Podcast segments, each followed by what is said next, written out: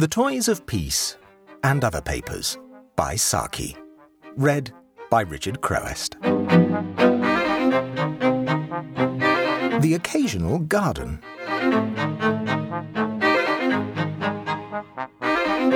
Don't talk to me about town gardens, said Eleanor Rapsley, which means, of course, that I want you to listen to me for an hour or so while I talk about nothing else. What a nice sized garden you've got, people said to us when we first moved here. What I suppose they meant to say was, what a nice sized site for a garden we've got. As a matter of fact, the size is all against it. It's too large to be ignored altogether and treated as a yard, and it's too small to keep giraffes in. You see, if we could keep giraffes or reindeer or some other species of browsing animal there, we could explain the general absence of vegetation by a reference to the fauna of the garden. You can't have Wapiti and Darwin tulips, you know, so we didn't put down any bulbs last year.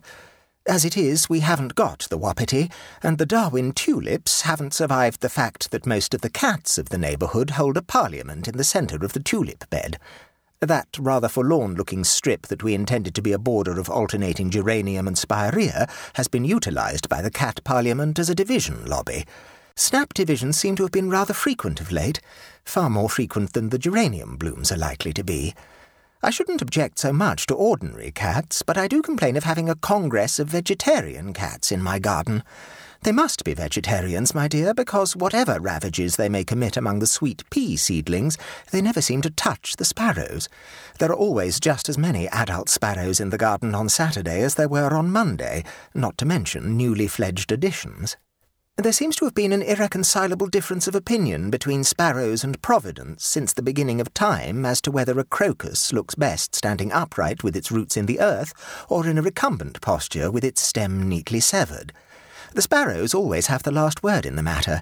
At least in our garden they do.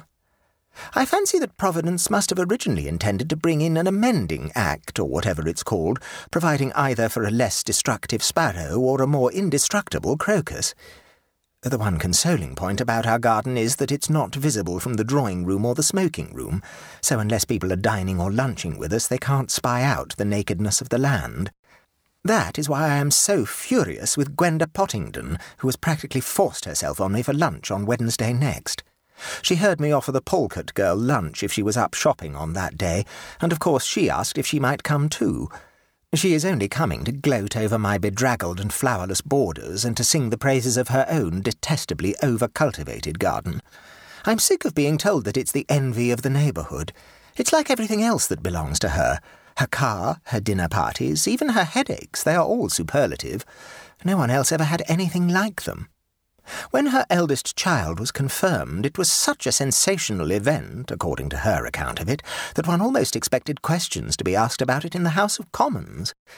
And now she's coming on purpose to stare at my few miserable pansies and the gaps in my sweet pea border, and to give me a glowing, full length description of the rare and sumptuous blooms in her rose garden. My dear Eleanor, said the Baroness, you would save yourself all this heartburning and a lot of gardener's bills, not to mention sparrow anxieties, simply by paying an annual subscription to the OOSA. Never heard of it, said Eleanor. What is it? The Occasional Oasis Supply Association, said the Baroness. It exists to meet cases exactly like yours, cases of backyards that are of no practical use for gardening purposes, but are required to blossom into decorative scenic backgrounds at stated intervals, when a luncheon or dinner party is contemplated.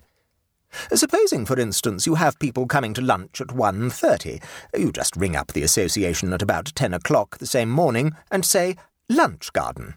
That is all the trouble you have to take. By 12.45 your yard is carpeted with a strip of velvety turf, with a hedge of lilac or red may, or whatever happens to be in season, as a background, uh, one or two cherry trees in blossom, and clumps of heavily flowered rhododendrons filling in the odd corners.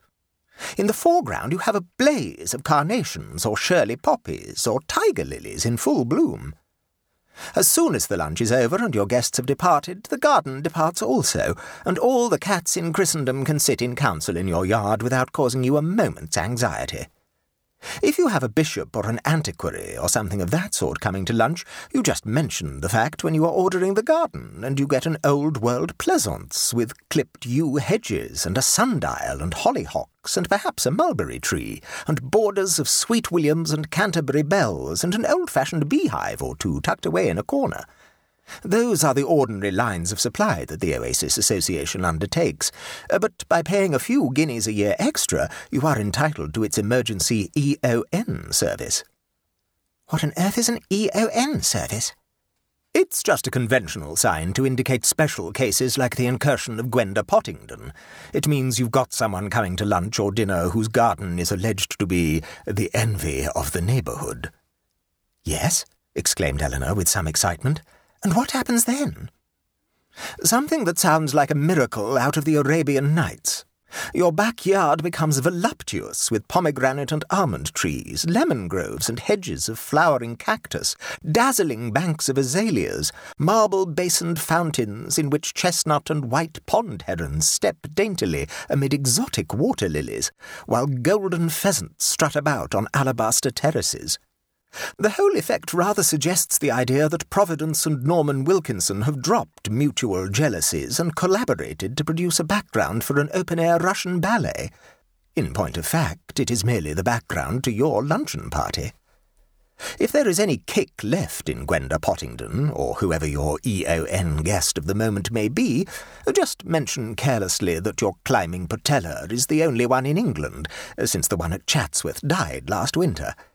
There isn't such a thing as a climbing putella, but Gwenda Pottingdon and her kind don't usually know one flower from another without prompting.